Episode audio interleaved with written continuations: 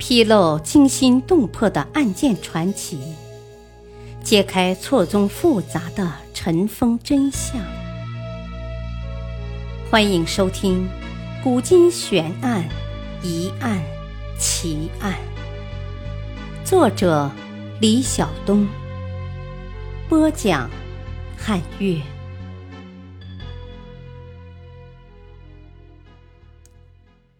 明末疑案。崇祯太子真假难辨。崇祯帝有七个皇子，但长大成人的只有三个，即长子朱慈朗、三子朱慈灿、四子朱慈昭。朱慈朗生于崇祯二年，次年被立为太子。崇祯十七年三月十八日夜。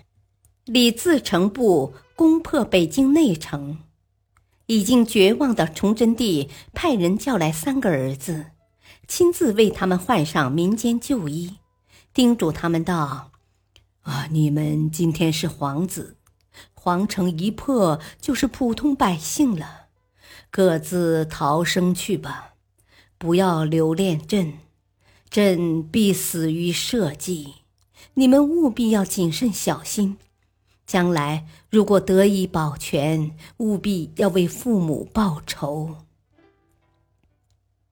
这是一位父亲对不通人情世事的皇子如何在乱世安身立命的教诲。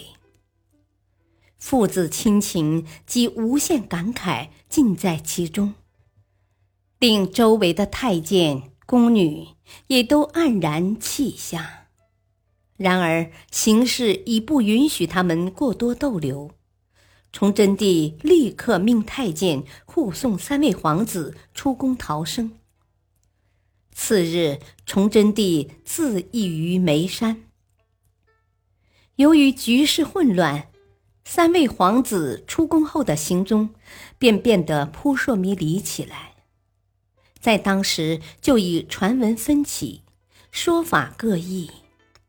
稍后，在南明和清初又接连发生了几起伪太子案，使得此案愈发变得扑朔迷离。三月十九日，闯王李自成进入北京，下令搜寻皇太子及二王。二十日清晨，思宗的岳父嘉定侯周奎把永定二王交出。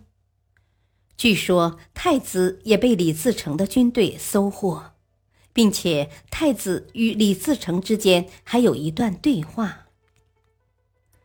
太子挺立不屈，镇定自若，问李自成：“为何不杀了我？”李自成说：“你无罪，我岂能妄杀？”太子道。既然如此，那么请听我言：一，不可扰我祖宗陵寝；二，速葬我父皇母后；三，不可妄杀我百姓。四月十三日，李自成东征吴三桂时，太子曾被封为宋王，定王、永王也随军前往。李自成兵败山海关后，太子、定王、永王的下落谁都不清楚，或说曾被吴三桂夺去，或说定王已在城南遇害。清军入京后，也未见到太子及二王。明末清初诸多史料中也记载不一，甚至在明史中也只是记载贼。携太子西逃，不知所终。不得不承认，有关太子下落的传闻实在是真伪难辨。崇祯十七年十一月，忽有一貌似太子的男子，在太监陪同下，到了外祖父嘉定侯周奎府中。周奎佯装不识。唤出在其家养伤的长平公主与他相见，姐弟一见就抱头大哭。于是周奎一家向太子行君臣大礼。周奎怕太子被人发现惹祸，便要太子自称姓刘，隐居读书，遭太子拒绝。周奎只好令家人趁天黑将太子赶出府门。结果双方发生争执，被巡夜的哨兵捉住，送刑部审理，定为假冒太子，押入狱中。刑部主事钱凤览对此有所怀疑，便叫来员宫内太监辨认，他们都说是真太子。他又把太子送入宫中，让他辨认宫中事务，他都对答如流。他还让曾侍卫太子的锦衣卫辨认，结果十人一起跪下称：“啊，这是真太子，请不要伤害他。”真太子的出现令多尔衮非常紧张，他害怕有人以崇祯太子为旗号，号召人们反对外族统治。正是出于这种担心，他绝不能让一个明朝太子留在世上。于是导演了一幕认证真伪的闹剧。首先让亲属辨认，周奎一口咬定是假的。长平公主先说是真的，被周奎打了一记耳光，再也不敢吱声了。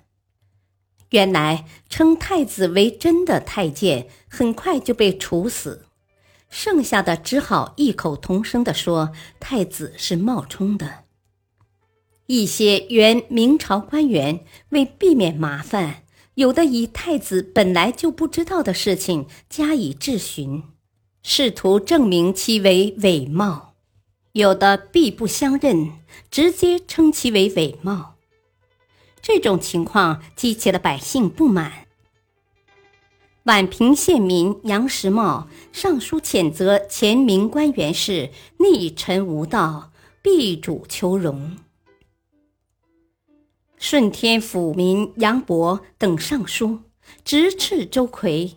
谢生等皆卖主求荣之辈，朱辉等上书指出，如果太子为假，周奎为何留宿他二日后才报？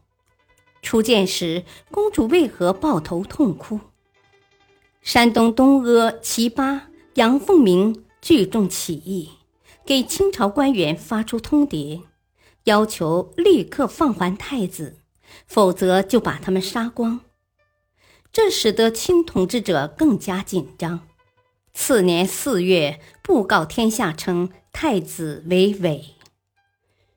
就，太子在狱中被处死，轰动一时的太子真假案结束了。这件事情的始末，详细记载于明末遗老钱世新编的《身假传心录》。与《明史》中李自成封太子为宋王的情节有所出入。当然，这也只是关于崇祯皇太子传闻的一种说法。太子究竟死了没有，仍然是个谜。历史话外音：太子在当时的形势下，也算是悲情人物。实按当时情况，太子就不应站出表明身份。朝代更迭，不如做个闲散隐逸之人来得好。感谢收听，再会。